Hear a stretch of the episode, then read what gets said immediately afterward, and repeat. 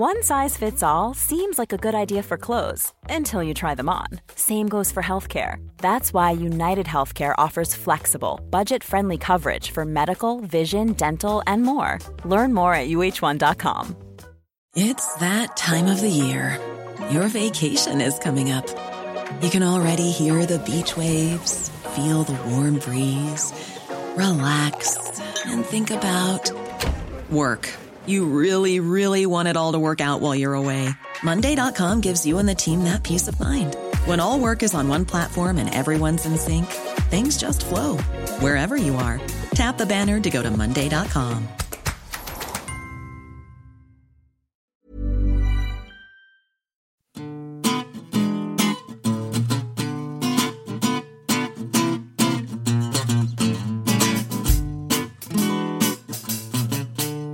I'm Anoosh, and welcome to the New Statesman podcast. This week I'm joined by Ailbhe Rea and Patrick Maguire to discuss the floods, to give our impressions of the campaign trail, and you ask us, what will Northern Ireland change in this election?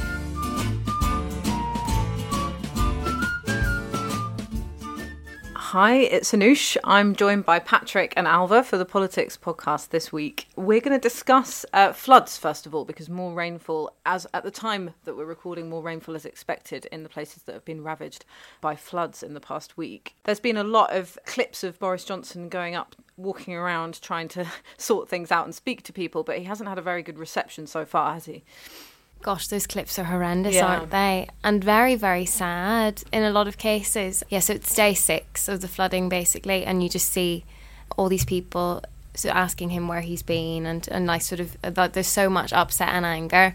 I think the really interesting thing is the way they're also recalling his earlier promises from basically his like pre-election campaign when he was in office after mm. the summer, and making all of these promises in the expectation of an election and targeting exactly those people. And like they haven't forgotten, they were asking him about his Towns Fund today when he was there, and you know they're asking him where that is as well. And my feeling is just that. I mean, it's impossible to poll this sort of thing because you're hardly going to poll these people in a really vulnerable, difficult situation. Ask, you know, oh, how you know how are you going to cast your vote on the 12th of December? What do you think of the backstop? yeah, Boris or Corbyn, you know, like it, it's impossible to poll this sort of thing, and it'd be completely inappropriate to basically. But I just don't see how this this won't undo months of very deliberate targeting of, of exactly these people, because I mean they've they have an upfront experience of. Boris Johnson as Prime Minister, and they feel let down by him. Mm. Yeah, I think the whole episode is an object lesson in the benefits being in government during an election campaign bestows upon you as a campaign, and the and the benefits of being op- in opposition. For example, Jeremy Corbyn has been up there, yeah, in his wellies, you know, mixing it with local MPs, hug, who, most of whom are all Labour. You know, your Flints, your Miliband's, singular Miliband, just Ed. Um, although I'm More's sure the pity. Yeah, well, exactly. Where was David? Listen, well, listeners of this particular podcast would, would love Miliband's in the plural, be that Ralph or David. But anyway, um, you know, so he can he can go up. He can crucially just basically say whatever he wants. He could say, you know, a Labour government. Not only would this be a national emergency, but I would give each of you money towards a new patio. Whereas with Johnson, Johnson does have the machinery of the state behind him, so he can say, I'm going to get the business department to give all the shops on the high street that have been flooded special rates relief or, you know, money for renovations or whatever. But he doesn't have that capacity to be nimble and just pop up and say whatever he likes. He's also constrained by his run of government. Also, they, they will hold him to account for whatever is happening. You know, he is the prime minister, which is why, you know, sort of gives the lie to this whole idea you can run a hopey, changey, turn on the spending taps campaign while you're in government because the risk is, hang on, you are the prime minister. Why haven't you sorted this out now? Hmm. This is why it's so baffling to me that his campaign team didn't think on day one, well, let's, you know, let's get him up there. Well, let's seize on the benefits of incumbency, even from a cynical perspective. Let's have him there looking prime ministerial, listening, nodding, and sort of sorting it out. And then, like, you know, fudge the details even. But it's like the way it's day six, and that's, you know, that's such an easy figure for people to be really upset by. There's a clear parallel here with the London riots hmm. when you know he was in an RV somewhere in the somewhere in the Rockies, turned up eventually, then came to Tottenham High Street or wherever it was and waved a broom around theatrically. And obviously, when he was in Specsavers, not knowing how to mop on Friday Oh, night, yeah. there was a clear, you know, it was I had such bad deja vu. It gave me whiplash. But I mean, I suppose the crucial thing with the London riots is that he got re-elected the year after. So. If, if I'm going to take that metaphor to its logical conclusion, we're we're all looking forward to five more years of Tory government. yeah, I mean it's interesting what you say about you know why didn't they get him up there earlier? I mean was this was this sort of situation where he looks like he was late to the scene and, and uncaring was it avoidable? Because I mean surely they could have known December election. What are the dangers? One of those dangers is extreme weather conditions, which can you know mm. turn people's opinions and and can change the focus of what people are talking about. Why didn't they think of that? And it's sort of it's been a theme, hasn't it, in these areas where where there's been flooding that the funding formula is skewed towards the southeast for flood mm. defences. You know, no one ever comes and, and, cares about us. The leader of Leeds Council, I remember at the time when Tadcaster was cut in half by the bridge being flooded and breaking. I remember her saying, we're ignored. You know, you go and help the people in Somerset who are flooded, but you, you leave us on our own up here. Um, mm. So, you know, surely it could have been foreseen that there would be that kind of resentment and it's not like he's been doing terribly successful pa- campaigning elsewhere. I mean, I know he's been in hospitals, even though that can you know, turn out to be a bit ropey. But I mean, at one point he was at a crisp factory in Northern Ireland. He was at the Tayto Castle, which is um, a favoured destination for school trips. Um, I mean, what what on earth was he doing there? They're not even fielding any candidates, as far as I'm aware. And yeah, I think well, they're, they're fielding four, but like obviously, as we all know, they're not going to win. No. I mean, he has to sort of like, as leader of the Conservative Party, like tip his hat mm. to the mm. existence of.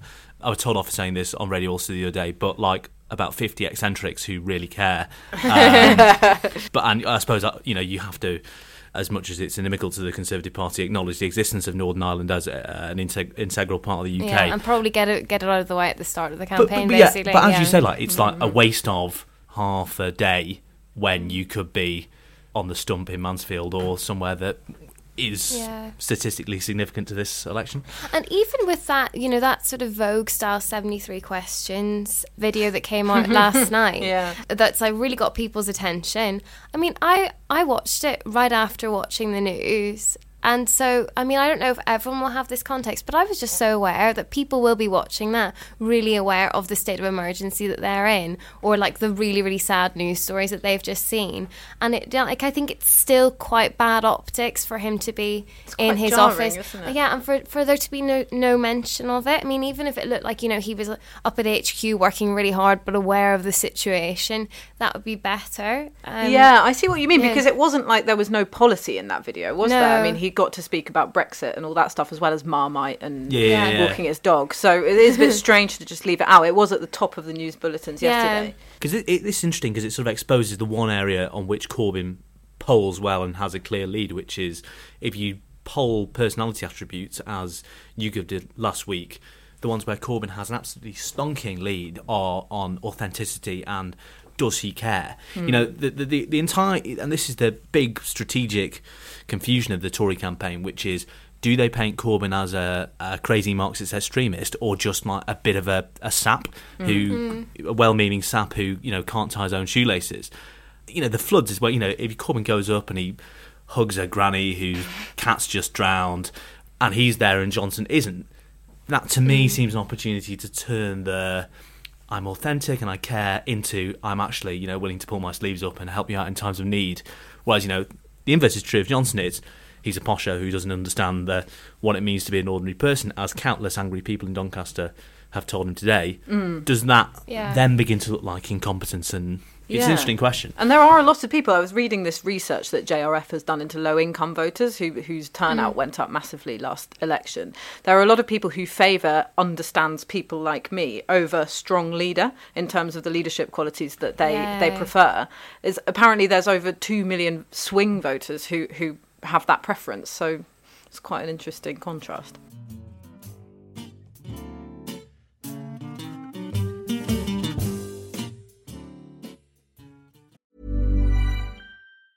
Burrow's furniture is built for the way you live. From ensuring easy assembly and disassembly to honoring highly requested new colors for their award-winning seating, they always have their customers in mind. Their modular seating is made out of durable materials to last and grow with you. And with Burrow, you always get fast, free shipping. Get up to 60% off during Burrow's Memorial Day sale at burrow.com slash ACAST. That's burrow.com slash ACAST. burrow.com slash ACAST.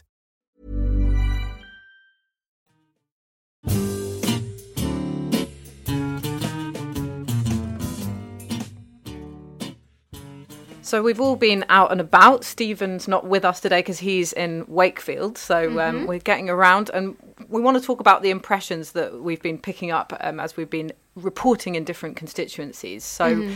let's talk about where, where we've been first of all. Patrick, where, where have you So been? I think I've been to, you know, I bet you say that to all the constituencies, but I've been to, I think, three constituencies, two out of which are two of the most interesting in this election, certainly in, in England, and in their own way sum up the various moving parts in this election. So last week I went to Ashfield and Mansfield in Nottinghamshire. Mansfield, of course, being one of the five Conservative gains the Tories made in England in 2017. Nottinghamshire, Pitt Town, won by the Tories for the first time in their existence. Young Ben Bradley, the MP there, looking to retain it. But next door is Ashfield, which demographically, whatever, ought to have also gone blue. Gloria De Piero, who has since resigned, retained it on a 441 majority for Labour. And now her former office manager, an ex miner called Lee Anderson, is now trying to win it for the Tories. And on a good day, you would think, well, it's Mansfield 2.0, ex mining towns and villages. Surely um, it's inevitable that they win it. But there's a complicating factor in the form of a guy called Jason Zadrozny, who, along with Claire Wright, who Anoosh's going to visit next week, is one of the few independent, one of two independent candidates in this election who you would say is the favourite to win their seat. He's the council leader. He's the leader of a party called the Ashfield Independents. Used to run the Lib Dems in the constituency, but was arrested on child sex charges, my um, historical child se- sex charges, weeks before the 2015 election, where he was attempting to overturn a majority of 192. They were subsequently dropped. He's back. He's leader of the council, and he has is pitching himself as the Brexit candidate who can win. And for me, it was a really interesting. That was a really interesting trip because you had three candidates who all thought they're in with a reasonable shot of winning, and in their own way are. Obviously, Natalie Fleet, Labour candidate, local woman, works for the uh, National Education Union. Labour vote is still quite sticky. There is an existent Remain vote there of you know thirty percent. If she can keep her vote to something like it was in 20, 2017, she has a decent chance. If the Leave vote is split three ways between Jason Zadrozny for the mm-hmm. Ashfield Indies, who is saying, you know, I'm a Leaver, I will vote for the deal, but I will also, you know, stand up for Ashfield as I have done so successfully as the council leader. Lee Anderson, who is attempting to ride, ride the Boris wave into into Parliament, and then you've got Martin Daubney, the former editor of Loaded, who is running for the whose dad was a Nottinghamshire miner, who is running for the Brexit Party. They really Um, have it all, don't Wow, I know, so it's a all- fascinating constituency. Something for everyone. And the, inter- the interesting, the interesting thing was, you know, I would speak to people there, and the really interesting thing, the person who came up, the J who came up most. God, I'm using all my best lines from my constituency profile. It's not yet published on the podcast.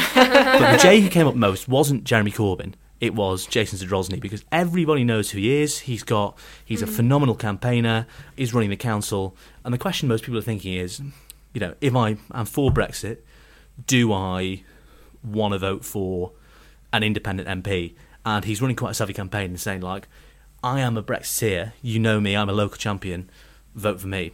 And you know he's fishing in the same pool of votes as the Conservatives and the Brexit Party, and you know some Labour votes as well. So let's see what happens there. Oh God, that was only one constituency. So the other constituency, I'll, let- I'll, I'll, let's let's break it up. But Yeah. that's, well, for a total contrast, I've been in Hampstead and Kilburn, which so London, North London constituency, quite affluent. So lots of celebrities living around Hampstead Heath, as hmm. well as sort of more middle class West Hampstead and more deprived Kilburn, where Tulip Siddiq is the current Labour MP. And I was talking about this with Stephen and Patrick a few weeks ago, and they were saying that they forget that it's it isn't technically a marginal at the moment. That mm. her majority, Tulip Siddiq's majority, is is huge at the moment, but it has traditionally been a kind of an interesting swing seat that doesn't always move with the national swing. Uh, it's been a marginal in the past, and it's likely to be a marginal again in a way like this is already a marginal, even if it doesn't look like one. Um, so the Conservatives are, sh- are sort of shortly behind her, and at the moment, you know, in 2017, the Lib Dems got something like 4,000 votes, but they're in with quite a good chance of winning because it's a sort of affluent Remainer seat. And actually, I think even Tulip Siddiq herself would privately acknowledge that that quite strong majority at the moment is a sort of false majority of like resulting from lots of sort of Remainer swings towards her at the last election. So it was really, really interesting being up there because it's basically, I think it looks like the national fight for the Lib Dems, really, what's playing out in Hampstead and Kilburn. It's really like the fight for the Lib Dems to convince people that they can win there when you look at the figures from 2017 and it looks absolutely hopeless. So, Matt Sanders, um, a former advisor to Nick Clegg and a former local councillor who was hilariously in coalition with the Tories on the council, which the Labour campaigners love to bring up.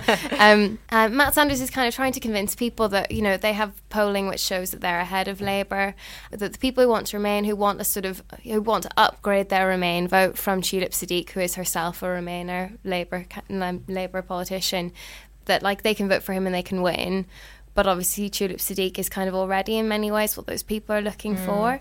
And she just thinks it's, you know, it's ludicrous that he would need to get 30,000 more votes than he did last time to win.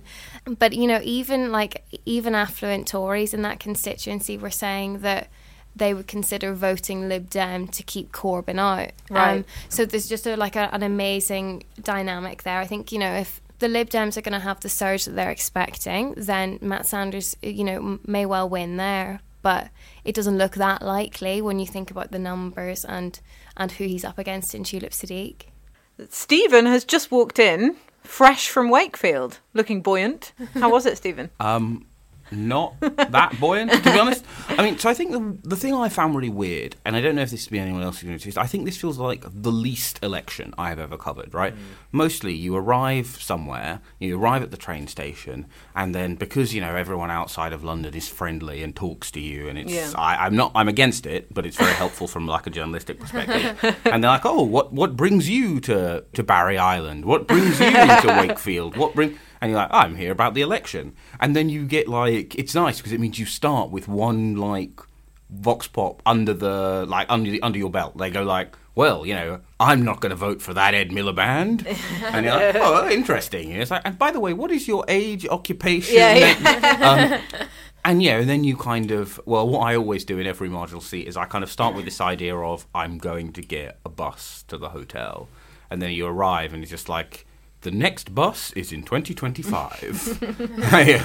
or you could take a cab, which will take you five minutes. And then you kind of like swear about how ridiculous it is, how much we neglect public transport outside of London, and get your get get a cab where they go like, "What brings you here?" And yeah. Like, oh, I'm here about the election. And then they go, "Oh, well, you know, I used to vote Lib Dem, but now I'm voting UKIP." And you're like, "Well, the polls seem kind of wrong." um, yeah, and, and yeah, and the same happens when you check in or when you when you like sit down to eat like in a Pizza Express alone, and yeah, do all of those other kind of like election things, right? I think this is the first election where at every point, eh, whenever I went, whenever people were like, "Why are you here?" and they're like about the election, they're like.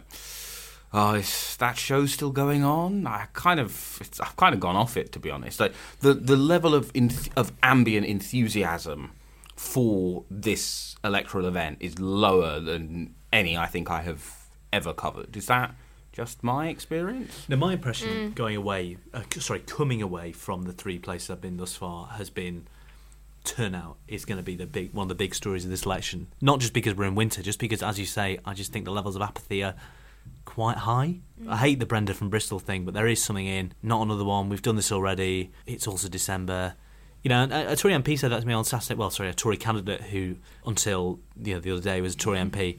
You know, was saying people just aren't going to turn out. And interestingly, you know, it's not going to be Fred and Gladys who don't turn out. You know, they'll put their an extra vest on and comes to the polling station. It will be Worcester woman and Basildon man who, yeah. you know, get in from work and say, "Oh God, it's raining and it's dark. I don't fancy it."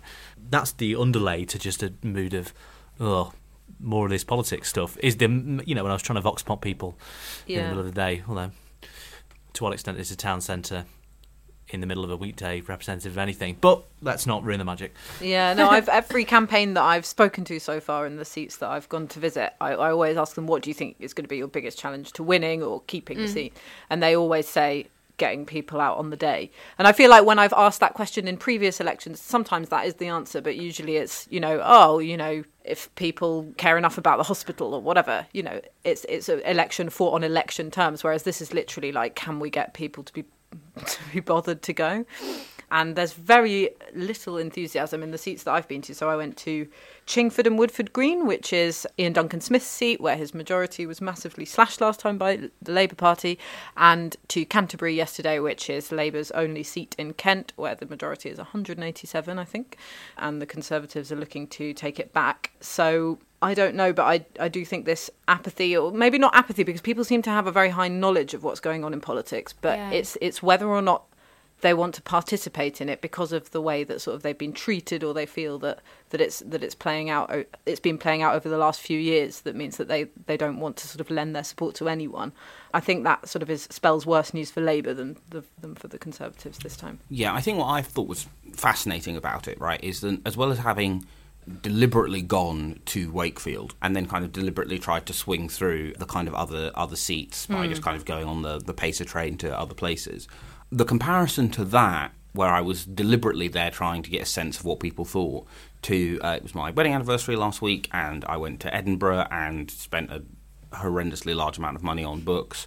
Two recommendations for people. One, a, a new bookshop in Portobello called Portobello Books. It is one of the most beautiful bookshops I've ever been to. It's got these very cool sort of modern light. It's, it's very nice. And then the Edinburgh branch of Toppings, which is this huge, amazing place with this incredible depth of, of stock. But the, the point of that is that more people voluntarily came up to me while I was nominally on holiday, having gone, "Oh, I listened to your podcast," or "Oh, I've seen you on Newsnight," with a genuine enthu- and were kind of like, "Are you here about the election?" And kind of, "Oh no, you know, what do you think?" And they'd be like, "I'm really looking forward to voting for." I'm not going to try and name all of the Edinburgh MPs because I'm going to embarrass myself by claiming that Tommy Sheppard, oh. who's an MP in Glasgow, no, No, he, he is, is, he is. he is, yeah. Deirdre Brock, Tommy. Sheppard, Christine Jardine, Ian Murray, and I think that's it. Joanna Cherry. And Joanna Cherry, Yeah, yeah. Nice. and um, and people were genuinely in every part of the city coming up to me with genuine enthusiasm to vote for the candidates or to vote for. I'm probably going to get this wrong. Catriona MacDonald, I want to say, is the name of the SNP candidate in Edinburgh South, where where Ian Murray is is the the Labour incumbent. And yeah, the difference between the level of spontaneous enthusiasm I encountered in Scotland and yeah, the kind of like oh, you'll hear about the election. Because so because the thing I always do to try and counteract the innate unrepresentativeness of a town centre, but is basically I go to the town centre to get quotes, and then I just go and knock on some doors, whether with the local party or sometimes on my own. Mm. And I always think the knocking on the doors, even though you don't get you mm. get a very low standard of quote, um, you get a much better feel, I think, for what has gone on. And yeah, the mm. yeah, I yeah, one of the things I kind of wrote offhand maybe last week, maybe beginning of this week was whoever wins. One of the few things we can be certain about isn't whoever wins will do so with fewer votes than Theresa May got in 2017. I now feel I now feel 100% confident in that prediction, and I actually think I feel fairly confident that whoever wins will do so with fewer votes than Jeremy Corbyn got in defeat in 2017. I just mm. yeah, the just the level of of lack of enthusiasm with obviously the major disclaimer that the well, so the interesting thing is basically the thing I keep saying in editorial meetings, the thing I kind of flicked to in the bottom of my column this week, the thing I've blogged on today, which is look, there's this thing called the TV debates. They're mm. hugely important. They mostly cause non trivial moves in the polls. I don't know about anyone else, but I now genuinely wonder how many people will bother to watch them mm. simply because of the lack yeah just the, the lack of enthusiasm for politics and this kind of feeling of like oh do we have to do it again and i think that means that yeah and i mean just what other thing but i think that means that the power of the big lie that Boris Johnson is telling, which is that Brexit will be over and we can like hmm. stop talking about politics afterwards, I I think I may have underestimated its pull. Yeah, it's a very appealing line, isn't it? Because get Brexit done can pretty much appeal to any voter. Even if you want to remain and you want to to stop the whole thing happening, that's really just to get it over with, isn't it? I mean, you might love the idea that we can remain members of the EU, but get Brexit done is vague enough that that can kind of appeal to, to voters in all sorts of places. I think another thing that could change things is the manifestos coming out as well. A lot of mm. Labour activists are relying on the bounce that they got last time round happening again.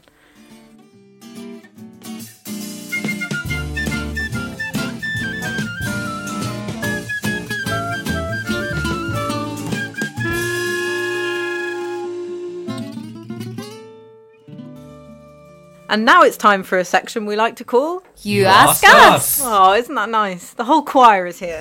so this is a question that Stephen and I received from Graham Neal over email. What role will Northern Ireland, the ginger stepchild of UK politics, asterisk, I'm from there so I can get away with that, play You in this better be. election? Well, we actually we actually have a ginger from Northern Ireland in. in Yeah, the we room. do. And Yeah. I would never even say that. What does it, what is what does it mean? The ginger stepchild. I don't think that's a phrase. No, I think it is. I think it means that it's sort of neglected. The stepchild no, is neglected. isn't the ginger stepchild like Oh, something about? ginger stepchild. Sorry, I thought you were saying like a step made out of ginger. It's something about. What? As in, I thought that was some sort of weird idiom. You know, like Oh, like a the- ginger step. The ginger stepchild, rather than ginger stepchild. Go and sit as on the ginger step, Yeah, yeah, yeah, yeah. child. I'm sorry. I Is that what your I don't- parents used to say to you? Anne? All the time. Uh, wait, so you thought that he was addressing us as child? He was going the ginger step, comma child. No, no, I thought he was saying like ginger stepchild. Look what you've Like, done, Graham. The, child sitting on the ginger step. Y- Yeah, yeah, yeah. Yeah. yeah. Oh, okay. Right. Okay, so his question. is- Obviously. His question is what part will it play in this election? Given British reporting of the country has recently been a bit poor, as Brexit illustrated, poor Patrick there, maligned, is there any indication things are changing? Depends depends how you define changing. I mean, there has been a huge change electorally in Northern Ireland ahead of this election, which is the birth of the electoral pact that really ought to have happened strategically on the Remain side, if you want to call it the Remain side. There's a question of whether that's actually what it is um, in terms of other parties standing down for each other in a bid to minimise the DUP's representation at Westminster. So in North Belfast, where Nigel Dodds is defending a majority of 2,000 over Sinn Féin, the SDLP, the moderate constitutional nationalist party, have stood aside, as have the Greens. And in South Belfast, where the DUP pipped the SDLP by just over 2,000 votes in 2017, which Ailbhe is from South Belfast. She can attest that it's, uh, you know, for the large The part, best leafy. seat in the world. Yeah, large part leafy, voted overwhelmingly to remain, but is now, you know, paradoxically represented by DUP MP. I love how leafy is basically Politico speak for posh, but votes for a left-wing party most of the time. Leafy We all do, literally. It's, it's what it means. Anyway. Yeah, yeah, I mean, not all of it's leafy. You know, there are pockets of deprivation and whatever. But like, you know, when you think South Belfast, Yeah. you think More middle class. more middle yeah. class and slightly more pu- pluralistic in its output, output, outlook. Although you're pluralistic in your And your output. your uh, output South Belfast. And so, yeah, they're the big two seats where pacts have been agreed. The U- Ulster Unionists ha- have a new leader in Steve Aiken, who is small L liberal by the standards of that party, a Remainer, former submarine commander. That's not part of his political disposition. It's just fairly interesting. Who made waves on the morning of the DUP's conference by saying, you know what, I'm going to run in every seat in Northern Ireland, including Nigel Dodds' seat where they haven't run since 2010. You know, and I, I don't care the consequence for the union because DUP MPs have shown in their mishandling of the Brexit scenario that they are not the defenders of the union. Then there was a week in which, you know, lots of people within the UUP, within the DUP, some what you might call loyalist paramilitaries were all saying, Steve, this isn't a good idea. So before Steve Aiken was even confirmed as leader, he just sort of went, Yeah, I'm not going to run in North Belfast anymore. And so actually, you know, we've got a really interesting competition in those two seats. Lady Sylvia Hermon has stood down in North Down as well, so that's a really fascinating contest. And the question, the question is, there's you know, one big question is, you know, this is framed as a, a Remain pact, but it's not lost on anyone that it's mainly nationalist parties standing down for each other. Yeah. The others, sort of statistically insignificant in most of the seats they're standing down in. And the Alliance Party, a spy opportunity in this because, you know, they have always rejected electoral pacts, apart from in the immediate aftermath of the Good Friday Agreement, where they stood down for a few, peop few pro agreement people. You know, and they're saying, you know, this is a sectarian cover, we can't allow this.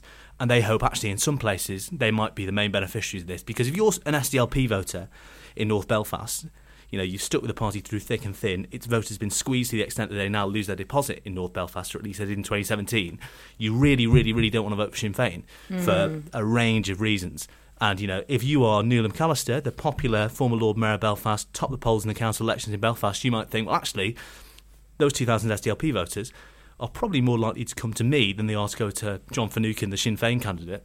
Or they might even go, well, actually, abstentionism is such a deal breaker for me, or I don't want to for Sinn Féin uh, that much. I would rather, okay, um, this might be a small group, but they might say, well, I'd rather Nigel Dodds as my MP than an, abs- an absentee MP.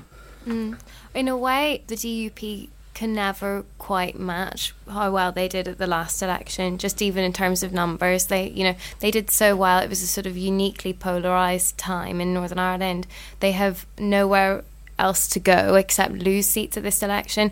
And like and then, as Pat was saying, like with Remain pacts on top of that, it looks likely that in somewhere like South Belfast, Emma Little Pengelly, when you look She's at sort toast, of man. yeah, I mean it's it's gonna be Claire Hanna. I think we can call it. That's the only thing I would put money on this election that it'll be an SDLP MP for South Belfast. That yeah, the DUP like they had nowhere m- more to go, and I think Remainers in general are more organised this time. Yeah, I, I, I agree with that, Mm. but I actually think that even though the DUP ought to only be going down, the call I would Mm. make is they'll probably hold North Belfast narrowly for Mm. the sort of reasons I set out just then. But also, I think the UUP have really missed a trick in North Down, where they haven't run a candidate since Sylvia Hermon defected, or rather resigned from the UUP over their ill-fated electoral alliance with the Tories in 2009. And there was a real opportunity there. They ran a big name liberal unionist, like they tried to get George Hamilton, the former chief constable of the PSNI, the Police Service of Northern Ireland, to run, or they could have got Mike Nesbitt, their well regarded former leader, who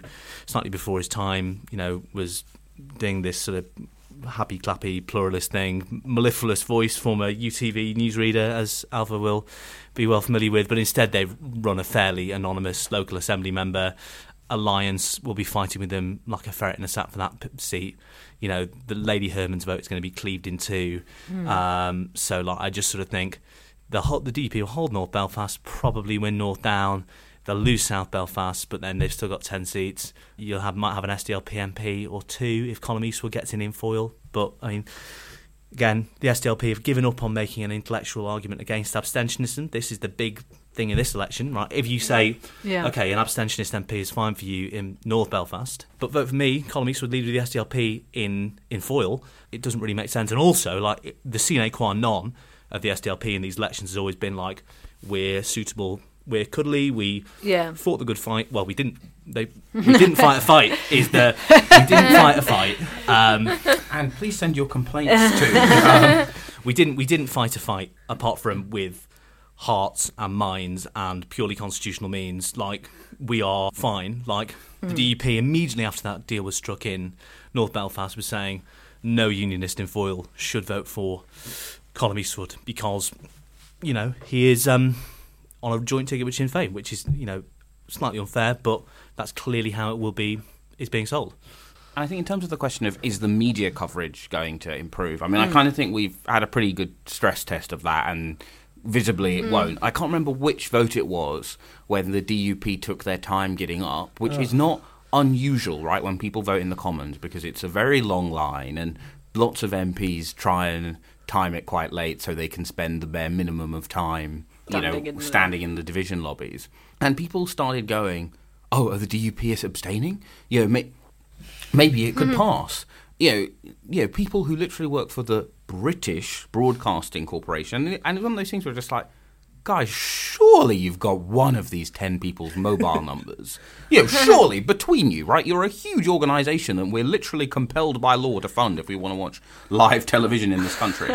Um, and quite visibly, they didn't, right? Because then they all started getting well.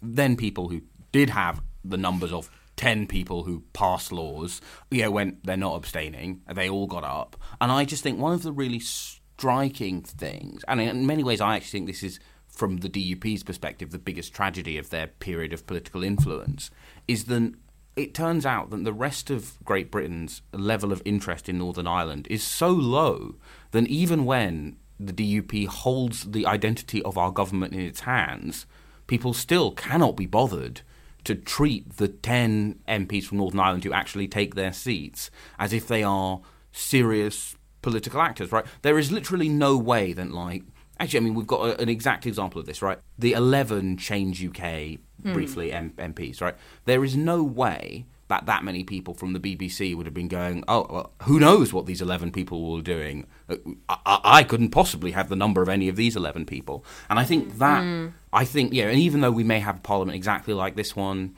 or, or another one in which uh, those MPs hold the balance of power, I just think that if the last two years prove anything, it is that not even that level of influence will improve the le- the coverage of of Northern Ireland by the mainstream press. I just can't wait for the Sun piece on 13th of December. What is Claire Hanna? How tall is she? who is who Who's her her, wife? husband? Who is her wife? can, uh, can you write it so that we steal all of that SEO? I can, the thing is, I can answer all those questions. I mean, it's so true. I mean, especially when it was only the DUP, it was one party plus Sylvia Hermon to grapple with. I mean, what's going to mm. happen, yeah, if another party is added to the mix? I know, but the thing is, like, uh, and- but the thing is, lady, like, I don't know why I use the honorific. Oh, she In is great, defiance though. of our- in defiance of our house style, lady. Like, but the thing is, like, uh, not to blow my own trumpet or blow our own trumpet in how seriously we take this. You know, we're speaking about it on the podcast, but like, I remember on the on the day of the vote of confidence in May's government, people going, "How is Lady Hermon going to vote?" You know, could she vote this way? Could she vote that way? And like people were like getting into sort of twenty tweet threads about this.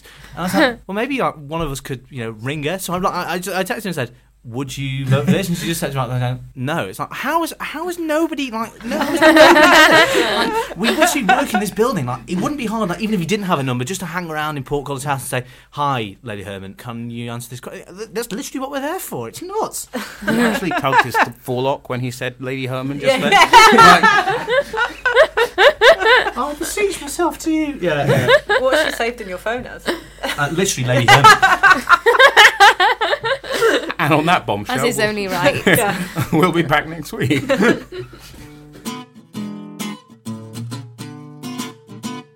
You've been listening to the New Statesman podcast with me, Stephen Bush, my colleagues with me, Stephen Bush, my colleagues Anoosh Chakelian, Ailbhe Rea, and Patrick Maguire.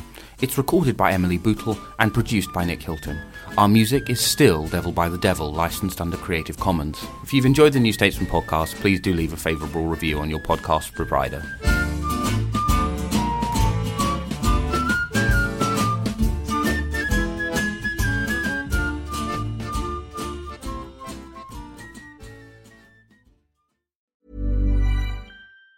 Planning for your next trip? Elevate your travel style with Quince. Quince has all the jet setting essentials you'll want for your next getaway, like European linen, premium luggage options, buttery soft Italian leather bags, and so much more. And it's all priced at 50 to 80% less than similar brands. Plus, Quince only works with factories that use safe and ethical manufacturing practices. Pack your bags with high-quality essentials you'll be wearing for vacations to come with Quince. Go to quince.com slash trip for free shipping and 365-day returns. Hello, Freddie here. I want to tell you about a new way you can support the New Statesman's independent journalism. Every morning, I send out Morning Call, our daily newsletter covering everything you need to know about British politics. It's free to sign up, plus, for just £3 a month, you'll get a recommended daily piece of ours sent to you in full, plus exclusive polling analysis from Ben Walker, a weekly update from Will Dunn, and our featured piece on Sundays. If you enjoy this podcast, you'll love Morning Call. Head to morningcall.substack.com and subscribe now.